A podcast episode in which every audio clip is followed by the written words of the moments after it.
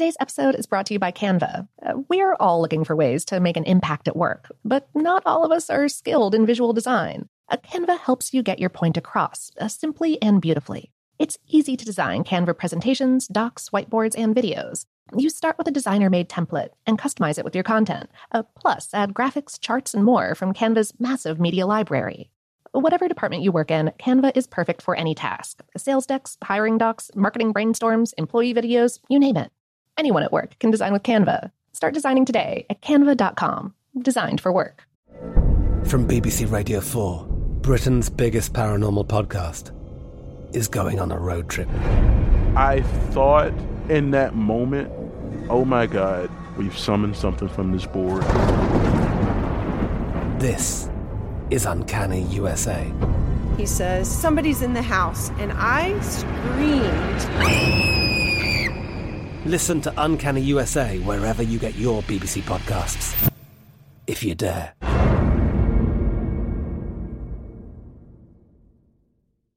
What's up? This your boy Lil Duval, and check out my podcast, Conversations with Unc, on the Black Effect Podcast Network. Each and every Tuesday, Conversations with Unc podcast feature casuals and in-depth talk about ebbs and flows of life and the pursuit of happiness. Unlike my work on stage, I tap into a more serious and sensitive side to give life advice and simply offer words of encouragement, yet remind folks to never forget to laugh. Every Tuesday, listen to Conversation with Unc, hosted by Lil Duval on the Black Effect Podcast Network, iHeartRadio app, or wherever you get your podcasts presented by AT&T. Connecting changes everything. This episode is brought to you by Technically Speaking, an Intel podcast. When you think about the future, what kind of technology do you envision? Whatever the future holds, artificial intelligence will undoubtedly be at the heart of it all. Join Graham Class as he hosts season two of Technically Speaking, an Intel podcast, and hears from the minds transforming healthcare, retail, entertainment, personal computing, and more with the help of AI. Tune in every other Tuesday and explore the latest technology that's changing our world today and creating a more accessible tomorrow. Listen to Technically Speaking, an Intel podcast on the iHeartRadio app, Apple Podcasts, or wherever you get your podcasts. The 2024 presidential campaign features two candidates who are very well known to Americans. And yet, there's complexity at every turn. Criminal trials for one of those candidates, young voters who are angry, the Campaign Moment podcast from the Washington Post gives you what matters. I'm Aaron Blake, and I'm covering my 10th election cycle. My colleagues and I have insights that you won't find anywhere else. So follow the Campaign Moment right now, wherever you're listening. Welcome to Brainstuff, a production of iHeartRadio. Hey, Brainstuff, Lauren Vogelbaum here. In the year 1304 CE, King Edward I of England laid siege to Stirling Castle, home of the last holdouts of a Scottish rebellion. Behind the castle's thick walls, Sir William Oliphant and his Scottish loyalists endured months of aerial bombardment from perhaps the greatest collection of siege engines the world had ever seen. Edward had ordered all Scottish churches stripped of their lead, which was used to build powerful catapults called trebuchets, the largest of which could hurl boulders weighing over 300 pounds, that's over 140 kilos. The greatest of Edward's trebuchets was christened Ludgar, or the War Wolf.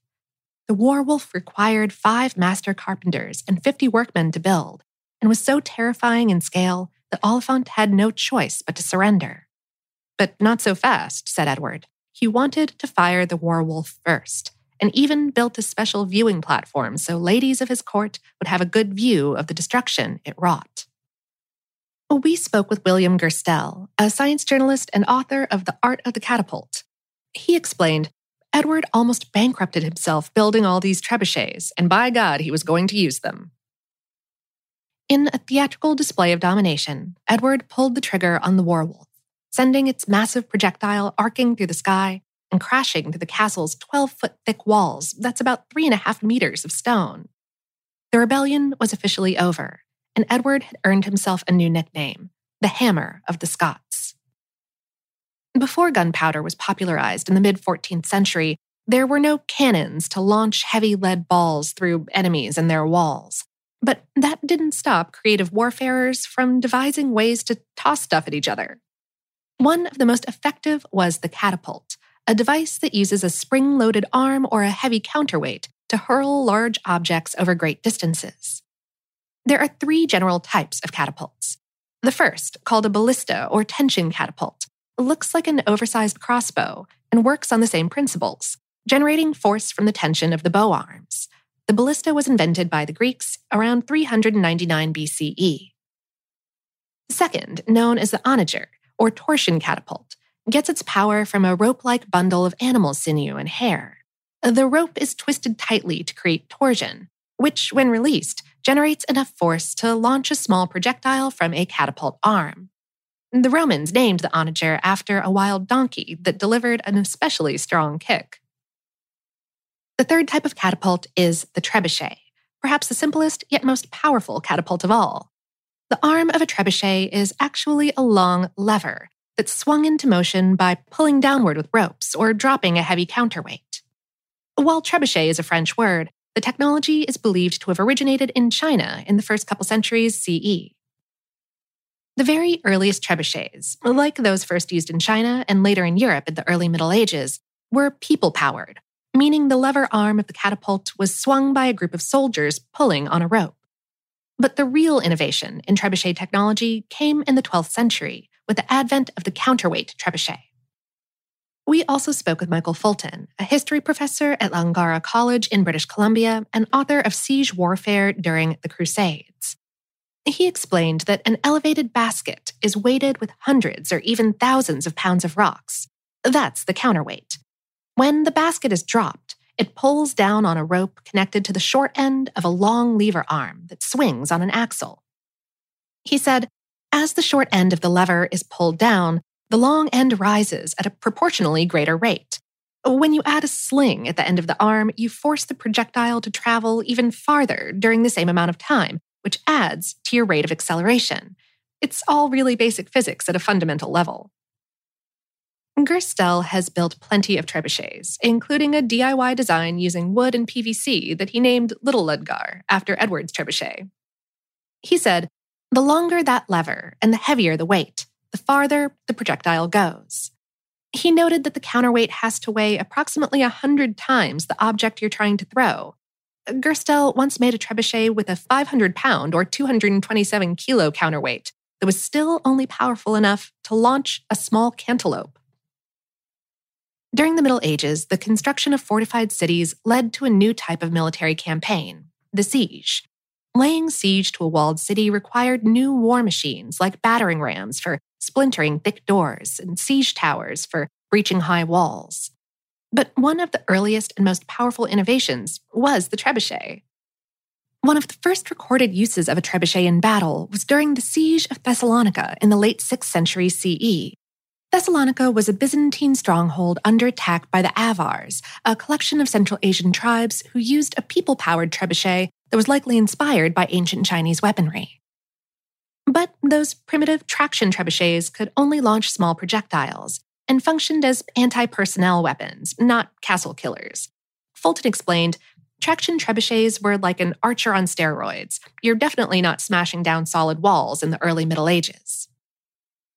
That would happen in the 13th century, when counterweight trebuchets were being built at larger and larger scales all across Europe. Those truly massive trebuchets would be constructed off site and then assembled on the battlefield itself. While a counterweight trebuchet could toss a boulder over a castle wall, there were definitely trade offs. For one, it took a really long time to reload the counterweight. Fulton says that the smaller traction trebuchets could fire up to four shots a minute, while the biggest trebuchets were lucky to get off one shot every half hour. Catapults and trebuchets were not limited to firing conventional projectiles like stones and lead balls. According to one lurid 14th century account, the Mongols used their catapults to launch plague ridden corpses, an early type of bioweapon, into a medieval city in modern day Ukraine. Other stories tell of dead horses being slung by trebuchet over castle walls to sicken the enemy with the stench.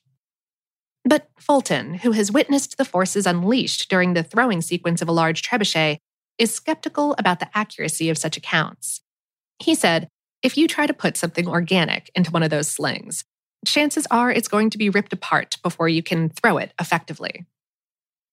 Fulton has more confidence in the tales of human heads being lobbed back and forth by trebuchets at the siege of Nicaea in 1097 during the First Crusade. He said "Mm, that was more psychological than biological. And when it comes to incendiary weapons like Greek fire, which was a sort of early napalm that involved pine tar, sulfur, and naturally occurring petroleum, but the recipe for which is lost, Fulton says that he doubts that Edward or anyone else was launching Greek fire bombs from trebuchets with any regularity. It was more likely that castle defenders would try to fire incendiaries at the trebuchet to burn the weapon to the ground. Though, even if Edward's legendary trebuchet only launched rocks, there simply was no siege weapon that was as terrifying to the enemy and as entertaining to the troops. Fulton said, At a fundamental level, you're not going to build these engines unless they have value, but there is value in that intimidation factor. In general, kings like to have big things they can show off.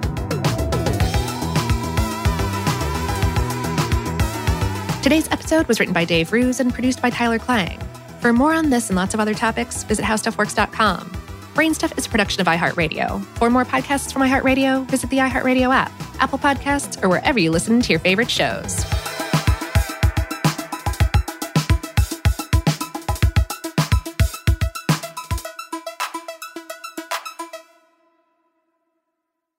Today's episode is brought to you by Canva. Uh, we're all looking for ways to make an impact at work, but not all of us are skilled in visual design. Uh, Canva helps you get your point across uh, simply and beautifully. It's easy to design Canva presentations, docs, whiteboards, and videos. You start with a designer made template and customize it with your content. Uh, plus, add graphics, charts, and more from Canva's massive media library. Whatever department you work in, Canva is perfect for any task sales decks, hiring docs, marketing brainstorms, employee videos, you name it. Anyone at work can design with Canva. Start designing today at canva.com. Designed for work. I'm Katya Adler, host of The Global Story. Over the last 25 years, I've covered conflicts in the Middle East, political and economic crises in Europe, drug cartels in Mexico. Now I'm covering the stories behind the news all over the world in conversation with those who break it. Join me Monday to Friday to find out what's happening, why, and what it all means. Follow the global story from the BBC wherever you listen to podcasts.